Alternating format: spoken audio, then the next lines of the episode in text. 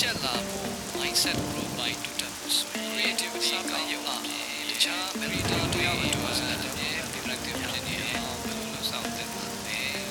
Hey မင်္ဂလာပါ Voice of Sayangri podcast ကနေပြန်လည်ကြိုဆိုလိုက်ပါရစေ။အခုနားထောင်နေရတဲ့ပုတ်က episode number 63ဖြစ်ပါတယ်ခင်ဗျာ။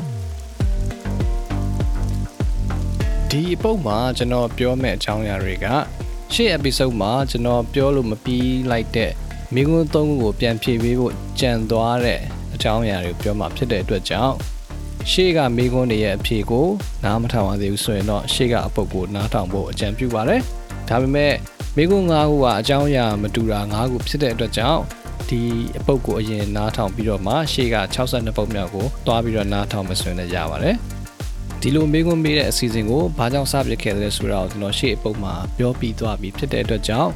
အဲ့ဒီအကြောင်းကိုတော့ကျွန်တော်ပြန်မပြောတော့ဘူးအခုပြီးခဲ့တဲ့အပုတ်ရဲ့အဆုံးအနားမှာရောက်တဲ့နေရာကနေကျွန်တော်တို့ပြန်ပြီးတော့ဆက်လိုက်ပါမယ် productivity ရောတက်လာစေတယ်လို့ပြောပြတဲ့ဒီဒုတိယမေးခွန်းရဲ့အဖြေကိုဒီကုန်းချုပ်လိုက်ပါတယ်အခုတတိယမေးခွန်းကိုဆက်ပါရမယ်တတိယမေးခွန်းကဗာမေးထားလဲဆိုလို့ရှိရင်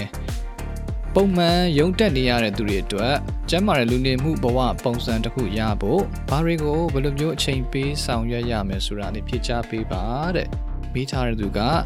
ပီကိုဖြစ်ပါတယ်ဆိုတော့ဒီမေးခွန်းကအဓိကအဖြစ် healthy lifestyle ပေါ့နော် healthy lifestyle ရအောင်ဘယ်လိုလေးတွေလုပ်တင်လဲဆိုတာကိုမေးထားတယ်အထူးသဖြင့် focus ကတော့ office workers အတွက်ပေါ့နော်ရုံတက်နေရတဲ့သူတွေအတွက် ဆိုတော့မေးပြီးတဲ့အတွက်ကျေးဇူးတင်ပါတယ်ဒီမေးခွန်းကအားလုံးအတွက်လည်းအကျိုးတော့ရှိပါတယ်အဲတခုပဲကျွန်တော်ကြိုပြီးတော့ပြောချင်တာကကျွန်တော်ကဒါ lifestyle နဲ့ပတ်သက်ပြီးတော့ wellness တွေ fitness တွေ healthcare တွေနဲ့ပတ်သက်ပြီးတော့ဟို professional မဟုတ်တဲ့အတွက်ကြောင့်ကျွန်တော်ပြောတဲ့အကြောင်းအရာတွေကိုတော့ပြည့်စုံမှုရှိတယ်လို့တော့မထင်ဘူးဒါပေမဲ့ကျွန်တော်ရဲ့ဘဝတက်တန်းရှိတဲ့ကာလအတွင်းမှာကြုံခဲ့တဲ့ထဲကနေပြီးတော့ အဆင်ပြေဘူးတဲ့ပုံစံလေးတွေအချက်လေးတွေကျွန်တော်စုထားတာတော့ရှိတယ်အဲကျွန်တော်ကိုယ်တိုင်လည်းကျင့်သုံးဖြစ်တယ်ဗောနော်အများရန်တော့ကျင့်သုံးတာမဟုတ်ပြင်မဲ့များသောအားဖြင့်အဲ့ဒီပုံစံမျိုးကိုကျွန်တော်စဉ်းစားတတ်တယ်ပေါ့လေအဲ့လိုမျိုး priority ထားပြီးတော့လုံးလေးလုံးထရှိတဲ့ framework လေးတစ်ခုတော့ကျွန်တော် share ပေးခြင်းတယ်ကျွန်တော်ရဲ့အယူဆကဘာလဲဆိုတော့လူတစ်ယောက်က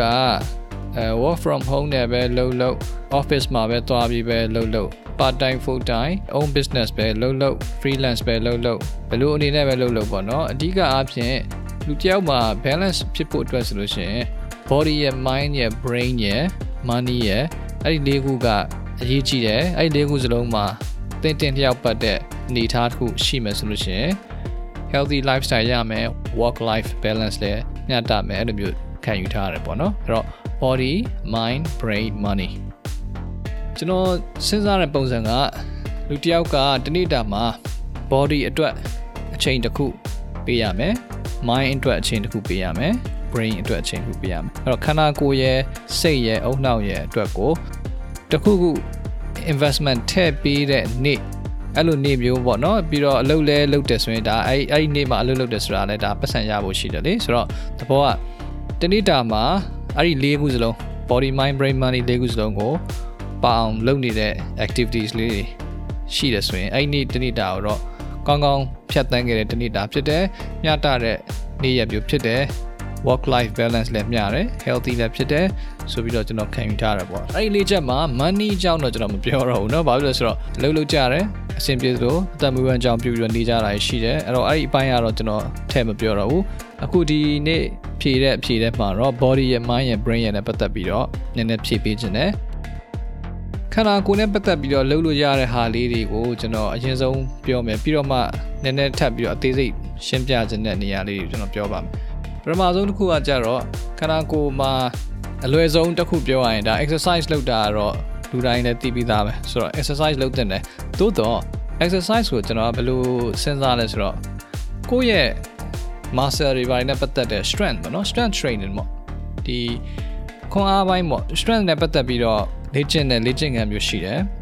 နောက်ဒီနှလုံးနဲ့အဆုပ်နဲ့တွဲရ cardiovascular health အတွက်ကိုလုပ်တဲ့ exercise မျိုးတွေပေါ့နော်ဥပမာအဲပြေးတာတို့လမ်းလျှောက်တာရေကူတာအဲ့ဒါမျိုးပေါ့လေ aerobic exercise တွေပေါ့အဲ့လိုမျိုးဟာမျိုးထည့်စဉ်းစားမလို့ရတယ်ပြီးတော့ flexibility အတွက်ကိုအကျော်လျှော့တို့ဘာလို့လုပ်တာမျိုးပေါ့အဲ့လိုမျိုးလေ့ကျင့်ခန်းအဲ့သုံးခုကိုကျွန်တော်ကတစ်ပတ်လုံးမှာတစ်မျိုးစီလောက်ပါအောင်လုပ်စေချင်တယ်ပေါ့လေအဲ့တော့ဥပမာကျွန်တော်ဆိုလို့ရှိရင် တစ်ခါလေကြာလို့ရှိရင် exercise heavy မလုပ်ဖြစ်ဘူးဆိုလို့ရှိရင် stretching လုပ်တာလောက်တော့ကျွန်တော်လုပ်တယ်အဲ့တော့အဲ့ဒါကလည်းကိုယ့်ရဲ့ blood circulation နဲ့ပတ်သက်ပြီးတော့အထောက်အကူပြုတယ်အဲအုံနောက်အတွက်လည်းအဆင်ပြေတယ်အဲ့လိုမျိုးကျွန်တော်ခံစားရတယ်ပေါ့လေအဲ့တော့ဒါအနည်းဆုံးတော့ flexibility အတွက်မဟုတ်ဘူးဆိုရင်တော့မှကိုယ့်ရဲ့သွေးလက်ပတ်မှုအတွက်ကိုပို့ပြီးတော့ကောင်းအောင်ပို့ပြီးတော့ကျန်းမာနေညီညွတ်အောင်အထိုက်လျောက်တော့လုပ်သင့်တယ်ဆိုတော့ဟို ကိုယ့်ရဲ့ lifestyle ကိုကြည့်ပေါ့နော်ကိုကမနေ့ပိုင်းအချိန်ရတဲ့သူလားညပိုင်းအချိန်ရတဲ့သူလားအပေါ်မူတည်ပြီးတော့တစ်ခုခုတော့လုပ်ရမယ်ပေါ့အဲ့တော့တစ်ပတ်လုံးမှာဆိုရင်တစ်ရက်လောက်တော့ flexibility အတွက်ကိုအချိန်ပေးပြီးတော့လုပ်သင့်တယ်အဲနောက်တစ်ရက်အဲမှာကြတော့ strength နဲ့ပတ်သက်ပြီးတော့တစ်ခုခုလုပ်တင်တယ် weight training လိုဟာမျိုးတစ်ခုပေါ့နော် body weight ပဲဖြစ်ဖြစ်ကိုယ့်ဘာကိုဝယ်လို့ပြုလို့ရတယ် dumbbell တို့ဘာတို့သုံးပြီးတော့ပဲဖြစ်ဖြစ်ပေါ့လေ နောက်တစ်ခုကကြတော့အဲအပြင်ထွက်ပြီးတော့လမ်းလျှောက်တာပြေးတာစသဖြင့်အဲ့လိုမျိုးလုပ်လို့ရမယ်ရေကူးကန်သွားရေကူးတာတို့ဘာတို့ပေါ့နော်အဆင်ပြေပေါ့ကိုယ့်ရဲ့ဒီအသက်ရှူတာကိုစီးချက်မှန်မှန်အသက်ရှူရတဲ့ training ပေါ့လေအဲအသက်ရှူတဲ့အချိန်မှာဝင်တဲ့အချိန်မှာ1 2 3 4ကောင်းလုပ်မယ်ပြန်ထွက်တဲ့အချိန်မှာ1 2 3 4ကောင်းလုပ်မယ်အဲ့တော့ဝင်လေနဲ့ထွက်လေနဲ့ကိုအဲ့လိုမျိုးစီးချက်မှန်မှန်လေ့ကျင့်တဲ့ exercise မျိုးပေါ့လေအဲ့လိုမျိုးလှုပ်ရှားရင်းနဲ့အဲ့ဒီအချက်ကိုလေ့ကျင့်လို့ရစီတဲ့ ဘယ် activity မျိုးမဆိုလုပ်လို့ရတယ်အဲ့တော့တစ်ပတ်လုံးမှာ exercise 3ချိန်လောက်တော့ပါသွားမယ်ပေါ့နော်ခုနပြောတဲ့ strength ကို focus ထားတာတရရှိမယ်ကိုယ့်ရဲ့နှလုံးနဲ့အစုံနဲ့ focus ထားတာတရရှိမယ်ပြီးရင် flexibility ကို focus ထားတာတရရှိမယ်ပေါ့အဲ့လိုမျိုးထည့်နိုင်မယ်ဆိုလို့ရှိရင်တော့အဆင်ပြေတယ်တရက်ထဲမှာအကုန်သိမ့်ကျုံပြီးတော့လုပ်ဆရာမလို့ပေါ့နော်အဲ့တော့ဒါကကျွန်တော် body အကြောင်းပြောနေတာ exercise က shoot down တစ်မျိုးပဲရှိသေးတယ်အဲ့တော့ဥ မာ9ရက်ရှိတယ်တစ်ပတ်9ရက်မှာ3ရက် exercise ကိုကျွန်တော်ထည့်ထားရဆိုရင်ကျန်တဲ့ရက်တွေမှာက body အတွက်ကိုတခြားဟာတွေ focus ထားလို့ရတယ်ဥပမာအဲဒီနေ့မှာတော့ခန္ဓာကိုယ်အတွက် exercise တော့ငါလုပ်ဆရာမလို့ဘူးသို့တော့ nutrition ကိုငါကောင်းကောင်းပြည့်အောင်စားမယ်ဒါလည်း body ကိုဂရုစိုက်တာပဲလေနောက်တစ်မျိုးစဉ်းစားလို့ကြကြတော့ okay ဒီနေ့မှာတော့ငါအဓိကဦးစားပေးနေတာအေးရေးဝဖို့ဦးစားပေးနေတယ်အဲအဲ့တော့တရက်ကိုလုံးဝအိတ်ကျွေးတွေပါဆက်မယ် လုံးဝဝအောင်အိတ်မယ်ဆိုတော့တရက်တစ်ပတ်မှာတော့တရက်လောက်တော့ထားရမယ်ပေါ့နော်အဲ့ဒါတစ်ခုအဲနောက်တစ်ခုကကြတော့အဲ့ဒါကြတော့ဟိုကိုယ့်ရဲ့နေထိုင်ရတဲ့အခန်းဒါမှမဟုတ်လို့ရှိရင်အလုပ်လုပ်ရတဲ့ရုံးခန်းတို့ဘာလို့ရဲ့ဖွဲ့စည်းပုံပေါ်မူတည်ပြီးတော့ကိုယ့်ရဲ့မျက်စိအနေထားကိုတစ်ချက်ကြည့်ပါနော်မျက်စိကအရေးကြီးတယ်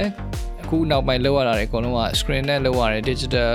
ဤအပြင်လှုပ်လှုပ်ရတာကဒါရင်တော့ကတိတ်များလာတဲ့အခါကျတော့ကိုယ့်ရဲ့မျက်လုံးကို ခက်လန်းလန်းခက်ကြဲကြဲ space များများရှိတဲ့နေရာကိုမျက်စိကိုတစ်ချက်တစ်ချက်ကြားလို့ရှင် relax လုပ်တဲ့အနေနဲ့ကြည့်ပေးတဲ့တယ်ပေါ့အဲ့တော့ကျွန်တော်ဆိုလို့ရှိရင်ဖြစ်နိုင်အလုပ်စပွဲကိုဟိုနေရန်ကဘက်ကိုမျက်နှာမူပြီးထားလိမ့်မရှိဘူးเนาะနေရန်ဘက်ကိုမျက်နှာမူရဲဆိုရင်ကိုယ့်ရှေ့မှာမျက်လုံးကဒီဟာကိုပဲပေါင်ပိတ်ပြီးတော့ fix လုပ်ပြီးတော့ကြည့်နေရတဲ့အခါကျတော့စိတ်လည်းအဆင်မပြေဘူးမျက်စိအတွက်လည်းမကောင်းလို့ကျွန်တော်ထင်တယ်အဲ့တော့ ဟို short sightedness တွေပါတယ်မဖြစ်အောင် train တဲ့သဘောလည်းဖြစ်အောင်ဆိုပြီးတော့ကျွန်တော်ဟိုနေရန်ကိုဘက်ကိုမျက်နှာမူပြီးထားလိမ့်မရှိဘူးအဲ့ဒါဆိုလို့ရှိရင် computer screen ကိုကြည့်နေပြီးတော့အလုပ်လုပ်နေရတဲ့အချိန်မှာအဲ့ distance ကိုပဲကြည့်ရတယ်ဆိုပေမဲ့ကျန်တဲ့ peripheral vision မှာကြတော့ခက်ကြဲကြဲမြင်ရတယ်ဗျာအဲ့လိုဆိုရင်စိတ်ရောမျက်စိရောအဆင်ပြေတယ်ပေါ့အဲ့တော့ဒါကတော့ကျွန်တော်ရဲ့ personal point of view ပေါ့နော်အကျိုးပြုတယ်လို့ကျွန်တော်ထင်တယ် အဲ့တော့ space management နည်းနည်းတော့လုပ်ဖို့လိုရင်လုပ်မယ်လုပ်နိုင်ရင်လုပ်မယ်ပေါ့နော်ဒါကတော့ optional ပါအဲနောက်ဆုံးတစ်ခုကကြတော့ခန္ဓာကိုယ်နဲ့ပတ်သက်ပြီးတော့ဒါတချို့တွေကတော့တိတ်ပြောလို့မရှိဘူးကျွန်တော်ကတော့ထည့်ပြောတဲ့တယ်ထင်လို့တစ်ချက်ပြောမယ်အဲ့ဒါကပါဆိုကိုယ့်ရဲ့ sexual health ပေါ့နော်အဲ့ဒါကိုလည်းတစ်ချက်တော့ view ဆက်ရမှာပေါ့ဒါဆိုတော့လူရည်လို့ဖြစ်လာတဲ့ adult ဟုကိုရောက်တယ်ဆိုလို့ရှိရင်လူတိုင်းမှာကသူ့အတူ sexual health နဲ့ပတ်သက်ပြီးတော့လိုအပ်တဲ့ဟာလေးတွေရှိတယ်ကိုတယောက်နဲ့တယောက် style မတူကြဘူးပေါ့နော်ကိုယ့်ရဲ့ preference နဲ့ကိုလိုအပ်ချက်လေးရှိနိုင်တယ်ဆိုတော့အဲ့အဲ့ဒီဟာတွေကိုလည်းအထိုက်အလျောက်တော့မစင်ပြေအောင်လုပ်တင်တယ်ပေါ့အဲ့ဒါကိုအဆင်မပြေဘူးဆိုလို့ရှိရင်ကြာလာလို့ရှိရင် frustration ဖြစ်တာတော့မှုတွေပါတယ်မကောင်းတာတော့ပါဘူးလည်းဖြစ်ကောင်းဖြစ်နိုင်တယ်ဆိုတော့ overall မှာခန္ဓာကိုယ်နဲ့ပတ်သက်ပြီးပြောရမယ်ဆိုရင်ဒီ exercise တွေ nutrition တွေ sleep တွေအပြင် sex နဲ့ပတ်သက်ပြီးတော့လည်းကိုယ့်ရဲ့လိုအပ်ချက်ပါရှိလဲအဲ့ဒါကိုလည်းတစ်ချက်ထည့်ပြီးတော့စဉ်းစားပြီးတော့ manage လုပ်ပါနော် အဲအဲ့ဒါကခန္ဓာကိုယ်နဲ့ပတ်သက်ပြီးတော့တရက်ချင်းစီမှာတစ်ပတ်မှာဖြန့်ပြီးတော့လုပ်လို့ရတဲ့ဟာလေးတွေပေါ့နော်တရက်ထဲမှာအကုန်စုပြုံလို့ရမှာမဟုတ်ဘူးနော်အဲတရက်မှာတစ်မျိုးစီလောက်ပဲဦးစားပေးပြီးတော့ shoot out တစ်ခုစီကနေလုပ်သွားရင်တစ်ပတ်မှာမျှသွားတယ်ဆိုရင်ကောင်းပါတယ်ကျွန်တော်တို့အဲ့လိုပဲယူဆရတယ်အဲ့လိုပဲမြင်တယ်ပေါ့လေအဲနောက်ထပ် shoot down တစ်ခုကကြတော့တရက်တာအတွင်းမှာကိုယ့်ရဲ့စိတ်နဲ့ပတ်သက်ပြီးတော့ manage လုပ်ရတဲ့ဟာလေးရှိမှာပေါ့နော် mind အတွက်ကိုဘယ်လို investment မျိုးထည့်သင့်လဲအဲထည့်လို့ရတဲ့ဟာလေးတွေပေါ့နော်အဲ့ဒါလေးကျွန်တော်တစ်ချက်ပြောမယ်ပထမဆုံးတစ်ချက်ကတော့အားလုံးလည်းသိကြတဲ့အတိုင်းပဲ stress level ဘယ်လောက်ရှိသလဲကိုယ့်အကိုအကဲခတ်ဖို့လိုတာပေါ့ ကိုယ့်ကိုယ်ကိုပြန်ပြီးတော့ sensitive ပါ stress များနေလားအဲ stress နည်းနည်း manage လုပ်မယ်အဲလိုအပ်လို့ရှိရင်ဒါဟို meditation practice လုပ်တာတို့ဘာတို့ mindfulness practice တို့အဲ့ဒါမျိုးတွေတွဲပြီးတော့လုပ်ဖို့လိုအပ်တဲ့သူမျိုးဆိုတော့လုပ်ပေါ့သို့မဟုတ်လို့ရှိရင်အဲစိတ်အတွက်ကဘာလဲအထောက်အကူပြုလဲဆိုတော့ relaxing ဖြစ်တဲ့ဂီတတေးသွားလေးတွေ instrumental music လေးတွေပဲဖြစ်ဖြစ်ကိုယ်နဲ့ကြိုက်တဲ့အနုပညာအသွင်တစ်မျိုးပေါ့နော်အဲ့ဒါလေးကို consume လုပ်တာလည်းစိတ်အတွက်ကိုအထောက်အကူတော့ပြုတယ်အဲပြီးတော့ အတွေးတွေတိတ်ရှုပ်နေတယ်စိတ်ထဲမှာတိတ်နေတယ်လှောင်ပြီးတော့မွန်းပြီးတော့ကြက်နေတယ်ဆိုလို့ရှိရင်ဒါ journaling ချရေးတာတို့ဘာလို့လုပ်လို့ရတယ်ကျွန်တော်ဆိုလို့ရှိရင်စိတ်တော်တော်အဆင်မပြေတဲ့အခါမျိုးတွေမှာ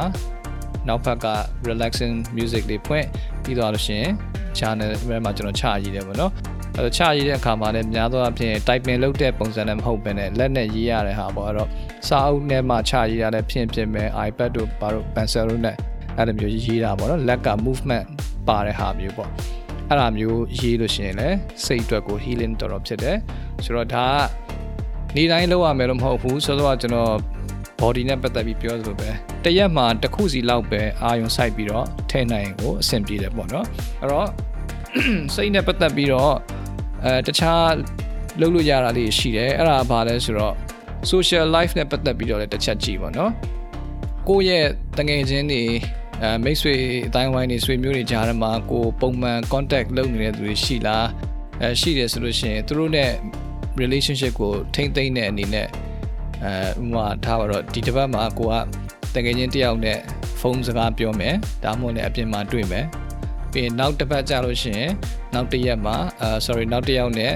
စကားပြောမယ်အဲစကားပြောမယ်ဆိုတာအပြင်မှာတွေ့လို့ရရင်လည်းတွေ့တာပေါ့နော်သုံးမဟုတ်လည်းဖုန်းပြောမယ်သုံးမဟုတ်လည်း video call တို့ပါတခုခုနဲ့ အဲ့လိုမျိုး socialize လုပ်တဲ့ activity တခုကိုတစ်ရက်လောက်ထည့်ပြီးတော့လုပ်ပေါ့လေအဲ့လိုမျိုးဆိုလို့ရှိရင်လည်းကိုယ့်ရဲ့စိတ်ကျန်းမာရေးအတွက်ကိုတော်တော်လေးအထောက်အကူပြုပါတယ်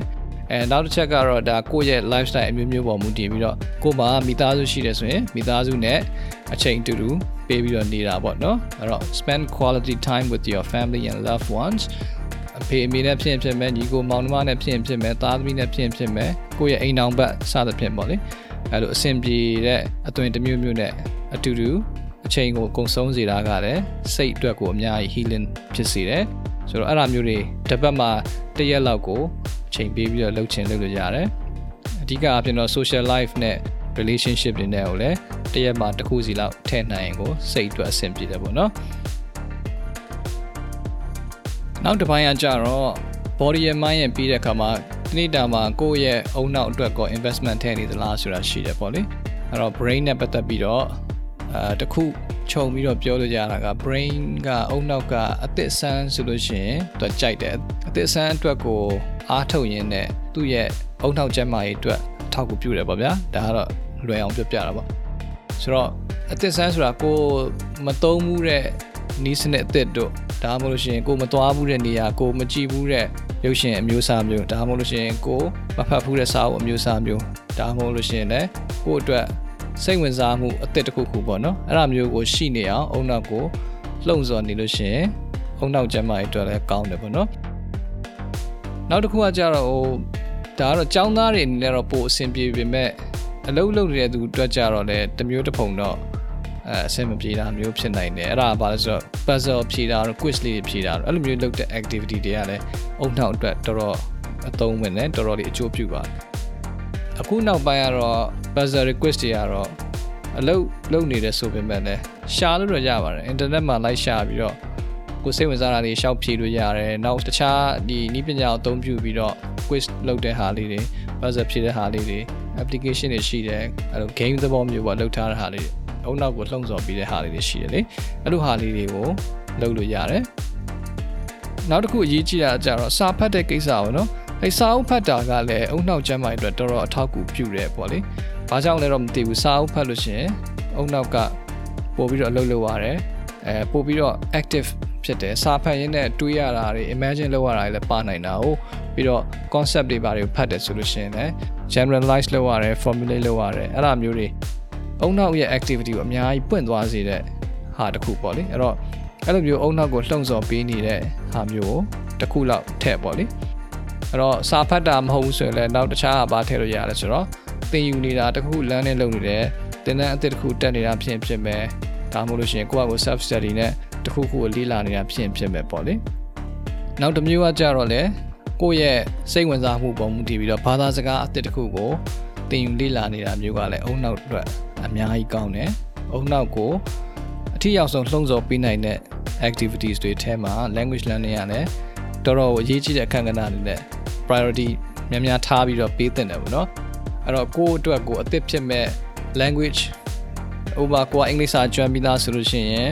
Spanish တို့ French တို့ Japanese German တခုခုပေါ့လေကိုစိတ်ဝင်စားတာအသစ်တစ်ခု စမ်းကြည့်မယ်ဒါမျိုးလေးတွေကအခုနောက်ပိုင်းဆို application တွေလည်းအများကြီးရှိတာပဲဆိုတော့လုပ်လို့လွယ်ပါတယ်เนาะအလွယ်ဆုံးဥပမာပြရတော့ Duolingo တို့ဘာတို့ app တွေကိုသုံးလို့ရတယ်တကယ်လို့တခြားဘာသာစကားကိုလည်းကိုကသိစိတ်ဝင်စားအောင်အင်္ဂလိပ်စာကိုပဲစိတ်ဝင်စားတယ်တိုးတော့အင်္ဂလိပ်စာကလည်းကို့အတွက်သိပြီးတော့ထူးခြားခြားလေ့ကျင့်စရာမလိုဘူးဆိုရင်တော့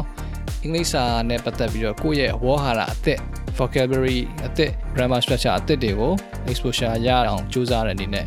ကိုမဖတ်ဘူးတဲ့ level နည်းနည်းပို့ပြီးတော့မြင့်တဲ့ခတ်တဲ့ဟာမျိုးတွေစမ်းပြီးတော့ဖတ်ကြည့်တာတို့နားထောင်ကြည့်တာတို့အဲ့ဒါမျိုးတွေလုပ်လို့ရတယ်ဆိုတော့အဲ့ဒါတွေကိုမှတ်နေလို့ရတယ်ကြက်နေလို့ရတယ်ဒါတွေကအုံနောက်ကိုလေ့ကျင့်ခန်းလုပ်ခိုင်းတာပေါ့နော်အဲ့တော့အဲ့လိုမျိုးတိတာမှာ body အတွက် exercise လေးတစ်ခုလုပ်လိုက်မယ်အဲစိတ်အတွက်ကိုအဆင်ပြေအောင်တကယ်ချင်းတယောက်နဲ့စကားပြောလိုက်မယ်အဲအုံနောက်တဲ့အဆင်ပြေအောင် quiz လေးတစ်ခုနှစ်ခုလောက်ဖြေကြည့်လိုက်မယ်အဲ့လိုမျိုးပုံမှန်လေးတစ်နေ့ကိုနည်းနည်းစီဖြန့်ပြီးတော့ ထည့်ပေးနိုင်မယ်ဆိုလို့ရှိရင်စိတ်ရောလူရောကျန်းမာတဲ့ lifestyle တစ်ခုရမယ်ပေါ့နော်ဒါ office worker တွေအတွက်လည်းအသုံးဝင်နိုင်တယ် work from home သမားတွေအတွက်လည်းအသုံးဝင်နိုင်တယ်ကျောင်းသူကျောင်းသားတွေအတွက်လည်းအသုံးဝင်နိုင်တယ်ပေါ့လေဆိုတော့ခုနကမေကွန်းရဲ့အဖြေကတော့ body mind brain money ဆိုပြီးတော့တဏိတာမှာ၄မျိုးစလုံးပါအောင်ဘာလေးတွေလုပ်နေတယ်ဆိုပြီးကိုယ့်အကိုစမ်းစစ်ပြီးတော့လိုအပ်တဲ့နေရာလေးကိုနည်းနည်းချင်းဖြည့်ပြီးတော့လုပ်ပေါ့အဲ့လိုဆိုရင်တော့ တိတိကျကျအဆင်ပြေမယ်လို့ကျွန်တော်ထင်ပါတယ်ဒါဆိုရင်၄ခုမြောက်မေကွန်းကိုကျွန်တော်ဆက်ပြီးတော့ကြည့်အောင်အခု၄ခုမြောက်မေးခွန်းကိုမေးထားတဲ့သူကတော့ H မင်းခန့်ဖြစ်ပါတယ်မေးထားတဲ့မေးခွန်းကဘာလဲဆိုရင်ကိုမသိတဲ့ vocabulary တွေလေ့လာရမှာအချို့သော vocab တွေကစာကြောင်းတိဆောက်ပုံပေါ်မူတည်ပြီးတော့ meaning တွေကွဲထွက်နေတယ်အဲ့ဒီတော့ vocabulary တစ်လုံးကိုလေ့လာရင်အချိန်တော်တော်လေးကြာနေလို့မြန်မြန်နဲ့ထိရရောက်ဖြစ်အောင်ဘယ်လိုလေ့လာရမလဲတဲ့ဟုတ်ပါတယ်ဒီမေကွန်းကလည်းအင်္ဂလိပ်စာလုပ်နေတဲ့သူတွေဆိုလို့ရှိရင်ဒါတော်တော်အသုံးတက်မယ်ပေါ့နော်အင်္ဂလိပ်စာပဲဖြစ်ဖြစ်တခြားဘာသာစကားလုပ်နေလဲဝါရတစ်တွေကိုမှတ်တဲ့အခါမှာအခုပုံမှန်လုပ်နေကြတဲ့ပို့ပြီးတော့ထိရောက်တဲ့ပို့ပြီးတော့မြန်ဆန်တဲ့နီလန်မျိုးတွေနဲ့မှတ်နိုင်မှာဆိုရင်တော့လည်းအကောင်းဆုံးပေါ့လေအဲ့တော့ကျွန်တော်က အင်္ဂလိပ်စာနဲ့ပတ်သက်ပြီးတော့ပြောရမယ်ဆိုလို့ရှိရင်ဟိုတခြား language တွေနဲ့လည်းအင်္ဂလိပ်စာကတော့တူတူပါပဲတူတူပဲဆိုတော့ general ပြောလို့ရတဲ့အကြံဉာဏ်တချို့တော့ကျွန်တော်ပေးလိုက်မယ်အဲ့ဒါကအော်နေအောင်အရင်ဆုံးဘာပြောရမလဲဆိုတော့ခုနကသူမေးထားတဲ့အထဲမှာအစာချောင်းတိဆောက်ပုံမူပေါ်မူတည်ပြီးတော့မှစာလုံးတွေရဲ့အတိတ်ပဲတွေကကွဲနေတယ်ဆိုတဲ့နေရာကိုကျွန်တော်တစ်ချက် clear ဖြစ်အောင်ရှင်းပေးရမယ်အမှန်တော့စာလုံးတွေက အင်္ဂလိပ်စာမှာဆိုလို့ရှိရင်စာလုံးရဲ့အတိတ်ပဲကသုံးထားတဲ့စာကြောင်း structure ပေါ်မူတည်ပြီးပြောင်းတယ်ဆိုတာတက်သုံးတဲ့ context ပေါ်မူတည်ပြီးတော့ပြောင်းတာဗျသိလား context ပေါ်မူတည်ပြီးတော့ပြောင်းတယ်ဒါပေမဲ့ sentence structure ပေါ်မူတည်ပြီးတော့ပြောင်းသလားဆိုတော့များသောအားဖြင့် sentence structure ပေါ်မူတည်ပြီးပြောင်းသွားတာကစာလုံးရဲ့အဓိပ္ပာယ်မဟုတ်ဘူးစာလုံးရဲ့ word form ပြောင်းသွားတာ word form ပြောင်းသွားတယ်ဆိုတာက တူညီသောအဓိပ္ပာယ်ကိုပဲဘာသာပြန်တဲ့လုံးကောက်ဟန်ကမတူတော့ဖြစ်သွားတာပေါ့နော်ဥပမာဗျာဟိုအောင်မြင်မှုနဲ့အောင်မြင်ခြင်းနဲ့ဆိုပြီးတော့ဘာသာပြန်တဲ့အခါမှာမှုနဲ့ခြင်းနဲ့ခွဲလိုက်သလိုမျိုးပေါ့နော်သူကအောင်မြင်ဆိုတော့အဓိက root meaning အပေါ်မှာတက်ရောက်မှုမရှိဘူးပေါ့လေအဲ့ဒီတိုင်းပဲစာကြောင်းပေါ်မူတည်ပြီးတော့ပြောင်းသွားတယ်ဆိုတာကများသောအားဖြင့် word form ပြောင်းသွားတာများတယ်အဓိပ္ပာယ်ကပြောင်းသွားတာမဟုတ်ဘူးအဓိပ္ပာယ်ကဘယ်ကြမှာပြောင်းလဲဆိုတော့အသုံးပြုတဲ့ context မတူတဲ့အခါမျိုးမှာမှအဓိပ္ပာယ်ပြောင်းသွားတာမျိုးဖြစ်တာများတယ်ဆိုတော့အဲ့ဒါလေးတော့တစ်ချက်ကြည့်ပါနော်ဆိုတော့စာလုံးအသစ်တစ်လုံးကိုကိုကတွေးပြီဆိုလို့ရှိရင်ကျွန်တော်ရဲ့ recommendation ကဘာလို့စီစဉ်လဲဆိုတော့အရင်ဆုံးခန့်မှန်းပါ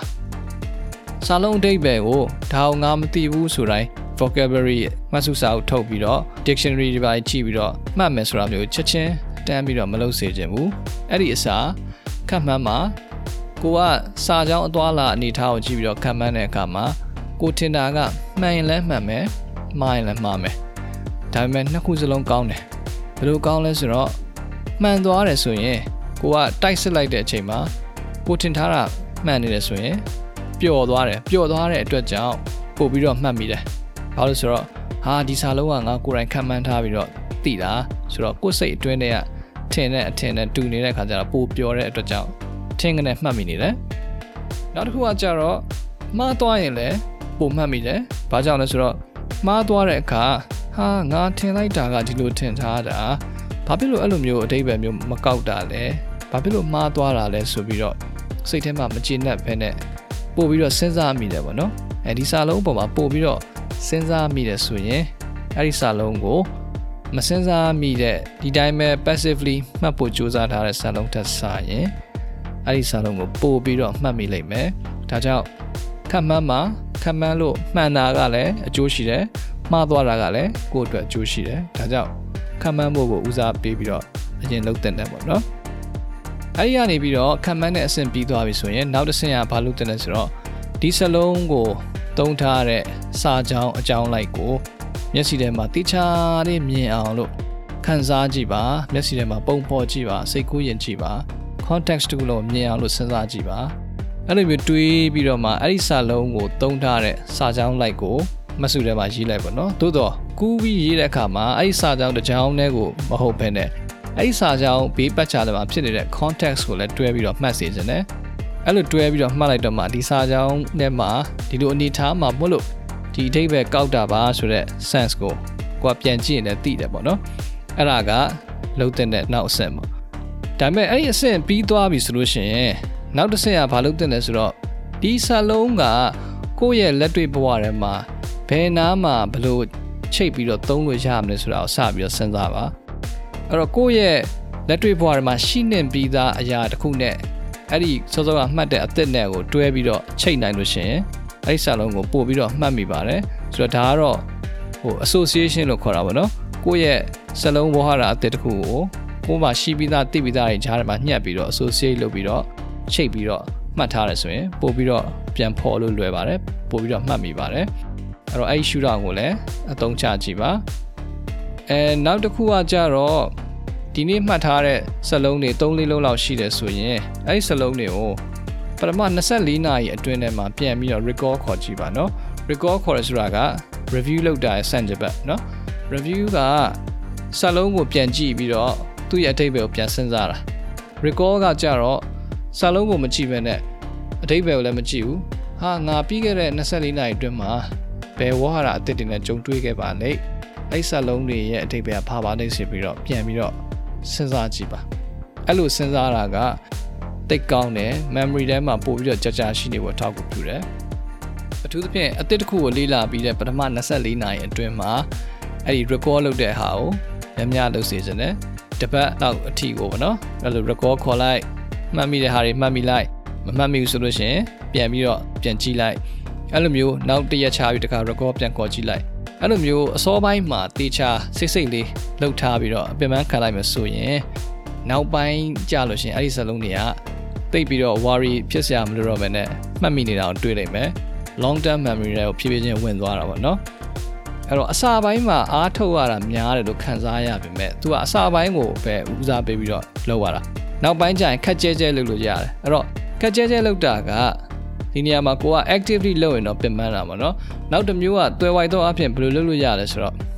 ဒီစလုံးကိုကွာမှတ်ထားတယ်ဒီစလုံးက C1 level လောက်ရှိတဲ့စလုံးအစ်စ်ဖြစ်တယ်ဆိုပါစို့ အဲစလုံးရလို့တော့မဟုတ်ပါဘူးစလုံးဖြစ်ရင်လည်းဖြစ်မယ်ဝါရမကပဲနဲ့တခြားစာကြောင်းဖွဲ့စည်းပုံ structure တွေပါတယ်လည်းဖြစ်ဖြစ်ပါမယ်နော်ဘယ်ဟာပဲဖြစ်ဖြစ်ပေါ့ကိုက C1 level လောက်ရှိတဲ့ဟာအစ်စ်ကိုမှတ်ထားတယ်ဆိုရင်အဲ့ဒီကောင်ကိုနောက်တစ်ခါထပ်ပြီးတော့သုံးထားတဲ့နေရာမှာတွေးဖို့လိုတယ်အဲ့လိုမျိုးတွေးလိုက်လို့ရှိရင် memory ထဲမှာပို့ပြီးတော့ဆွဲသွားတယ်ပေါ့နော်ဒါကြောင့်ကိုက C1 level မှာတွေ့ထားလို့မှတ်ထားတဲ့အသစ်တစ်ခုကိုပြန်ကြုံတွေ့ဖို့ဆိုရင် အိုး A2 တို့ B1 တို့လောက်မှာပဲသွားပြီးတော့ဖတ်နေနားထောင်နေထပ်တွေ့မှာမဟုတ်ဘူးအဲ့တော့ C1 level ဟာကိုမှတ်မိလို့ဆိုရင်ကိုက C1 level မှာရှိတဲ့ content တွေ consume လုပ်နေဖို့လိုတယ်စာဖတ်တာပဲဖြစ်ဖြစ်နားထောင်တာပဲဖြစ်ဖြစ်ဗီဒီယိုကြည့်တာပဲဖြစ်ဖြစ်အဲ့လိုမျိုး level 2တဲ့ဟာကိုကိုကဖတ်နေမှပြန်တွေ့တာလေဒါကြောင့် exposure ကိုထိန်းထားဖို့လိုတယ် exposure ကိုထိန်းထားဖို့လိုတယ်ဆိုတာကိုကအမြဲဖတ်နေတာတွေက B1 B2 လောက်မှာ အများစုနေတိုင်းလိုလိုဖတ်နေတယ် input တွေကြုံနေတယ် output တွေထုတ်ဖို့ကြိုးစားနေတယ်အဲ့ဒါတွေအကုန်လုံးက B1 B2 မှာပဲရှိတယ်သို့တော့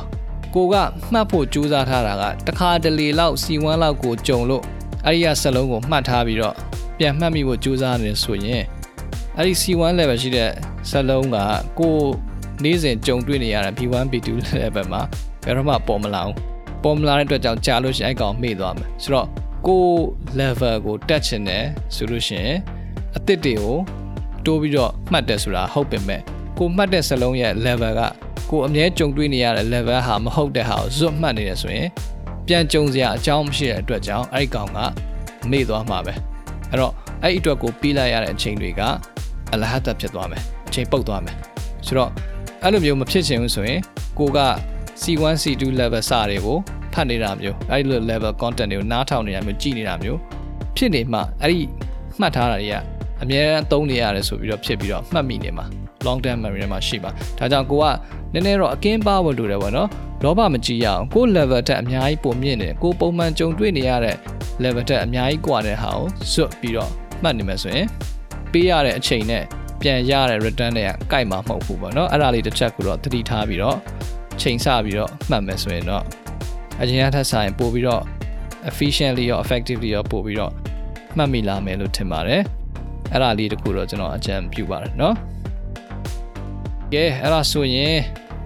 ၅ခုမြောက်မေးခွန်းရောက်လာပါပြီကျွန်တော်၅ခုမြောက်မေးခွန်းကိုဖတ်ပါတော့မယ်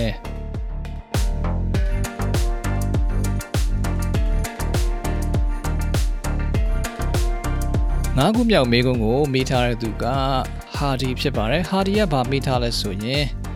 အသက်ကြီးလာတာနဲ့အမျှ career တစ်ခုခုအပေါ်မှာအာရုံစိုက်ချင်လာတာပါဒါပေမဲ့ဘယ်တစ်ခုကိုရွေးရမယ်မှမသိဘဲနဲ့ dilemma ဖြစ်ဖြစ်နေပါတယ်လက်ရှိအလုပ်တော့ရှိတယ်လစာလည်းမဆိုးဘူးဒါပေမဲ့ကိုနဲ့သက်ဆိုင်တဲ့နေရာမဟုတ်ဘူးလို့ပဲခံစားနေရတာ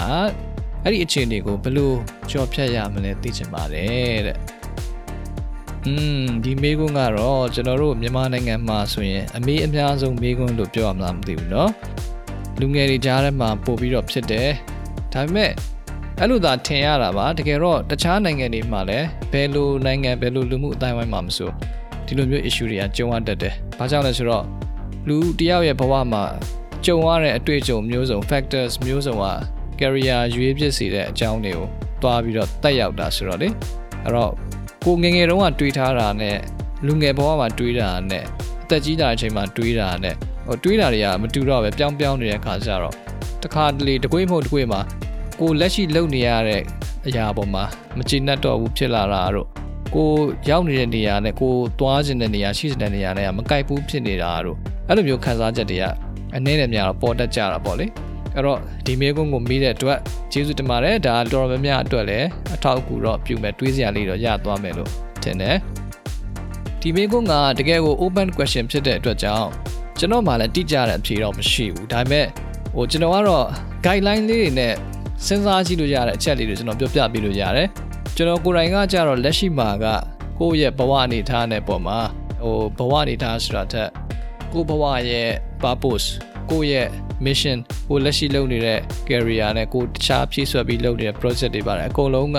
ကိုက်နေတယ်ကိုယ့်အကိုကျင့်တတ်တဲ့အနေအထားတစ်ခုကိုရောက်တယ်ပေါ့နော်ဆိုတော့ကျင့်တတ်တယ်ဆိုတာက financially ကတော့အခုကိုယ်တိုင်းပြည်အတွင်းမှာဖြစ်ပျက်နေတဲ့အနေအထားနဲ့အဲ့ဒီ context နဲ့ချိန်ထိုးပြီးစဉ်းစားမယ်ဆိုရင်အကျဉ်းနှဆုံးအနေအထားကိုရောက်ဖို့အများကြီးလိုပါတယ်သို့တော့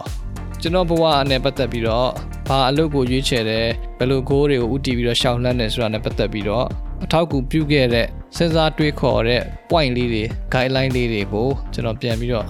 မျှဝေပေးလို့ရတယ်ပထမဆုံးတစ်ခုကတော့အရင်ဆုံးစဉ်းစားတင်တာကကိုယ့်ရဲ့ skill ကိုစဉ်းစားတင်တယ်ပေါ့နော်ဘာလို့ဆိုတော့လူတစ်ယောက်ကစိတ်ကျဉ်နှံ့မှုရတာမရတော့အသာလေးထားလိုက်အောင်ဘဝမှာရက်တည်မှုတစ်ခုခုရှိဖို့ဝင်ငွေတစ်ခုခုရနေဖို့ကတော့လူတာ哦လူတဲ့အခါကျတော့အဲ့ဒီဟာကိုဘယ်နည်းနဲ့ရမှာလဲအဲ့ဒါရဖို့အတွက်ကိုယ်မှာ လုံလောက်တဲ့ survival skill တစ်ခုရှိသလားဆိုတာအရေးကြီးတယ်လေဆိုတော့ပထမအဆင့်ကတော့အဲ့ skill ကိုစဉ်းစားတင်တယ်ကိုယ့်ရဲ့ skill ကဘယ် level လောက်ရှိလဲကိုတွားကျင်တဲ့နေရာနဲ့လက်ရှိရောက်နေတဲ့နေရာနဲ့ကြားမှာ skill ကွာဟချက်ရှိသလားပေါ့နော်အဲ့ဒီလိုအပ်ချက်ရှိနေ skill ကိုဖြည့်ရတာပေါ့အဲ့တော့ skill ကိုအရင်စစဉ်းစားပါပြီးတော့နောက်ထပ်၄ချက်ရှိတယ်၄ချက်ဆိုတာရှုထောင့်၄ခုနဲ့စဉ်းစားကြည့်လို့ရတယ် ကိုယ့်ရဲ့ curiosity ကိုစစ်ချက်စဉ်းစားကြည့်ပေါ့ curious ဖြစ်တဲ့နေရာကိုစိတ်ဝင်စားတဲ့ interest ကိုအရန်သိချင်စိတ်ပြင်းပြတဲ့နေရာကဘယ်လိုအရာမျိုးတွေလဲပေါ့နော်အဲ့တော့အဲ့ဒီသိချင်စိတ်ပြင်းပြတဲ့နေရာအမျိုးအစားနဲ့ကိုလက်ရှိလုပ်နေရတဲ့နေရာအမျိုးအစားနဲ့ဒီဇက်လာပေါ့ကိုလက်ရှိလုပ်နေရတဲ့လုံမှာကိုလုံးဝစိတ်ဝင်စားတာမသိချင်တာတွေကိုပဲအတင်းဖတ်နေရတာလမ်းလုပ်နေရတာလားပေါ့နော်အဲ့လိုပဲတစ်ချက်စဉ်းစားကြည့်ဖို့လိုတယ်တကယ်လို့ကွာဟချက်ကြီးမားနေဆိုရင် okay အဲ့ဒီသိချင်တဲ့အရာတွေကို ကိုယ့်အကို side project အနေနဲ့ personal development project အနေနဲ့လေးလာလို့ရမလားအဲ့လိုလေးလာနေကိုယ်စိတ်ထဲမှာ happy ဖြစ်မလားပေါ့ happy ဖြစ်တယ်ဆိုလို့ရှိရင်အလုပ်ကိုမပြောင်းလဲပဲကိုယ့်ရဲ့စိတ်ကျဉ်တတ်မှုဟာရနေတယ်လေအဲ့တော့အဲ့ဒီနီးအားဖြစ်တဲ့စဉ်းစားကြည့်လို့ရတယ်နော်ကိုယ့်ရဲ့ curiosity ကိုကိုယ့်အကိုကိုပြန်ပြီးတော့သုံးသပ်ကြည့်ပါအဲ့ဒါက pointer တစ်ခုအနေနဲ့အထောက်အကူပြုနိုင်တယ်နောက်တစ်ချက်ကကြတော့ problem တို့ solution တို့ပေါ့ problem တို့ solution တို့ဆိုတာ ကိုကဘဝမှာဘယ်လိုမျိုးပြဿနာအမျိုးအစားတွေနဲ့ပတ်သက်ပြီးတော့ဖြေရှင်းရအောင်ကြိုက်တယ်လဲပေါ့အမှန်တော့လူမှန်လို့ရှိရင်ဘဝမှာကပြဿနာပေါင်း16000ကျုံရတာ哦အဲ့တော့တကယ်တမ်းအရွယ်ရောက်လာတဲ့သူတယောက်အနေနဲ့ဘဝကိုပြန်ပြီးတော့ကြည့်လိုက်တယ်ဆိုရင်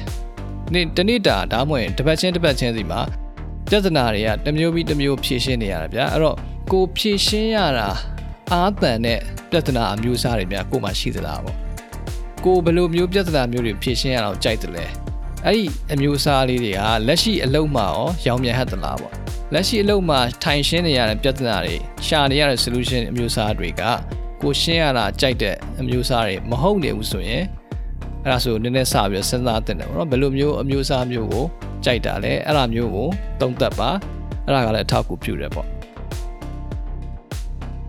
နောက်ထပ် pointer တစ်ခုကကြတော့ people ဆိုတဲ့ရှုထောင့်လေးစဉ်းစားလို့ရတယ် people ဆိုတာကိုကဘယ်လိုလူမျိုးတွေနဲ့ hang out လုပ်ရတာကြိုက်တယ်လဲပေါ့နော်ဘယ်လိုလူမျိုးတွေနဲ့ hang out လုပ်ရတယ်လဲဆိုရင်နေအောင် social life ကိုပြောတယ်လို့ထင်နေအောင်ပဲကျွန်တော်ဆိုလိုတာကဘယ်လိုမျိုးလူအမျိုးအစားတွေနဲ့တွဲပြီးတော့အလုပ်လုပ်ရတာကိုကြိုက်တတ်တယ်လဲပေါ့ဟိုမှာ creative ဖြစ်တဲ့သူတွေနဲ့တွဲလုပ်ရတာကိုကြိုက်တတ်တဲ့သူမျိုးလားဒါမှမဟုတ်လို့ရှိရင် solution ရှာတာကိုအားတန်တဲ့သူမျိုးတွေ technical ဆန်တဲ့သူမျိုးတွေနဲ့တွဲလုပ်ရတာကိုကြိုက်တာလားစသဖြင့်ပါနော် ဘယ်လိုလူအမျိုးအစားမျိုးတွေနဲ့တွဲလုပ်ရတာကြိုက်တယ်လဲအဲ့ဒီလိုတွဲလုပ်ရတာကြိုက်တဲ့သူမျိုးတွေနဲ့ကိုယ်လက်ရှိအလုပ်မှာလုပ်နေရသလားပေါ့အဲအဲ့ဒါကလည်း pointer တစ်ခုပဲကိုဘယ်လိုလူမျိုးတွေနဲ့တွဲပြီးတော့အလုပ်လုပ်ချင်တယ်လဲဆိုတာကကိုယ့်ရဲ့သဘာဝကိုလည်းအထိုက်လျောက်တော့ရောင်းမြဟတ်တယ်ပေါ့လေဒါကြောင့် people shoot out ကနေပြီးတော့လည်းစဉ်းစားကြည့်မယ်ဆိုရင် changes တခုလုပ်တဲ့သလားဒါမှမဟုတ်လို့ရှိရင်ကိုယ်လက်ရှိအနေထားကအထိုက်လျောက်အဆင်ပြေနေသလားဆိုပြီးတော့အဖြေတစ်ခုထွက်နိုင်တယ်နောက်ထပ် pointer ကတော့ဒါကတော့ universal pointer ပေါ့နော် money ပေါ့အဲ money နဲ့ပတ်သက်ပြီးတော့ကိုရတဲ့ဝင်ငွေကိုရဲ့လစာခံစား권အကျိုးအမြတ်နဲ့ပတ်သက်ပြီးတော့ကျဉ်းနှံ့မှုရှိသလားဒါမှမဟုတ်အများကြီးကွာဟနေသလားအဲ့လိုမျိုးလေးစဉ်းစားကြည့်လို့ရတယ်ဒါကတော့ဟိုအတိအသာဆုံးအထင်ရှားဆုံးအလွယ်ဆုံးအချက်ဆိုတော့ကျွန်တော်အထူးတလည်းတော့ထပ်မပြောတော့ဘူးเนาะအဓိကပြောချင်တာစောစောကပြောခဲ့တဲ့ကိုယ့်ရဲ့ skill ရဲ့ curiosity ရဲ့ solution problem အမျိုးအစားရဲ့ people အမျိုးအစားရဲ့အဲ့ဒီ pointer လေးနဲ့ထောက်ပြီးတော့ area ၄ခုလောက်မှာအဆင်ပြေနေတယ်၃ခုလောက်မှာအဆင်ပြေနေတယ်ဆိုရင်တော့မှကျွန်တော်ထင်တယ်အထိုက်လျောက်တော့ satisfaction ရရှိနိုင်မယ်ပေါ့နော်ဟို money တစ်မျိုးပဲအဆင်ပြေတယ်ကွာကျန်တာတွေတစ်ခုမှအဆင်ပြေမနေဘူးဆိုရင်တော့ပြဿနာရှိတယ်အဲ့ဒါဆိုရင်တော့ career chain တာတို့အလုပ် chain တာတို့တစ်ခုခုတော့ chain ရမှာပေါ့အဲ့လိုတော့လုပ်တင်တယ်ပေါ့နော်ဒါကတော့ကိုယ့်ရဲ့လိုအပ်ချက်ပေါ်မူတည်ပြီးကြည့်ပါခုနကပြောတဲ့ money ဆိုတဲ့အထက်မှာကတစ်ခါကြာလို့ရှိရင်ငွေကြေးရ ကိုကိုယ့်ရဲ့မိသားစုအရတော့၎င်းကိုယ့်ရဲ့တကူကြီးတစ်ခါရအရတော့၎င်းငွေကြေးလိုအပ်ချက်ဘယ်လောက်ရှိသလဲအဲ့ဒါလည်းတစ်ချက်ကြည့်ရသေးတယ်ပေါ့နော်ကိုကကျန်တာတွေကိုအဆင်ပြေတယ်ဆိုပေမဲ့ငွေကြေးလိုအပ်ချက်ကကို့မှာများနေတဲ့သူဖြစ်နေတာ哦အဲ့ဒီနောက်ကိုထည့်မစင်စားမနဲ့ကျန်တဲ့အချက်တွေကိုပဲဇွတ်ဦးစားပေးမယ်ဆိုပြန်ကြတော့လဲအဆင်မပြေတာလေးရတော့ရှိအောင်မှာပဲဆိုတော့အဲ့ဒါကိုဗတ်မြောက်အောင်တော့တစ်ချက်တော့ကြည့်ရတာပေါ့လေ အဲ့တော့အဲ့ဒီထဲမှာ၃လေးမျိုးလောက်အဆင်ပြေတယ်ဆိုရင်ဒါတော်တော်ကံကောင်းတဲ့သူမျိုးတွေမှာပါတယ်ဆိုတော့အဲ့ဒီ pointer လေးနဲ့ပြန်ထောက်ကြည့်ရင်အဖြေထွက်မယ်လို့ကျွန်တော်ထင်တယ်နောက်ဆုံးဖြည့်ဆွက်ပြောချင်တာอืมနောက်ထပ်နှစ်ချက်လောက်တောင်ထပ်ပြောလို့ရတယ်အဲပထမတစ်ခုကဘာထပ်ပြောချင်လဲဆိုတော့ကိုလုံနေတဲ့အလုပ်ကဘာမှလည်းမသိဘူးကိုယ်စိတ်ထဲမှာအဆင်ပြေလားမပြေလားလဲဝေခွဲလို့မရဘူးဒီတိုင်းပဲလုံတော့လုံနေတာပဲဆိုပြီးတော့ဖြစ်နေတယ်ဆိုရင်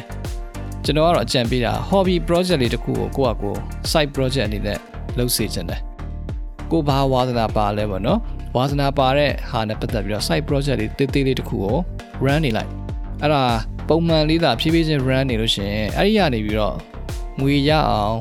ရှာနိုင်သလားဒီကောင်ကိုဒီ project ကိုဘယ်လိုလေး monetize လုပ်ရင်တော့ရမလဲဆိုတော့လမ်းကြောင်းလေးတွေစပြီးတွေးမိလာတယ် အဲ့ဒါလေးတွေကိုစမ်းသပ်ကြည့်လို့လဲတကယ်လဲအထိုက်လျောက်ဝင်ငွေလေးတွေပြလာတယ်ဆိုလို့ရှိရင်နောက်ပိုင်းကျလို့ရှိရင် hobby project passion project ကနေပြီးတော့မှကိုယ့်ရဲ့ main career ဒါမှမဟုတ် main business အဖြစ်ကိုတဖြည်းဖြည်းချင်းအသွင်ပြောင်းသွားလို့ရတာပေါ့နော်ဆိုတော့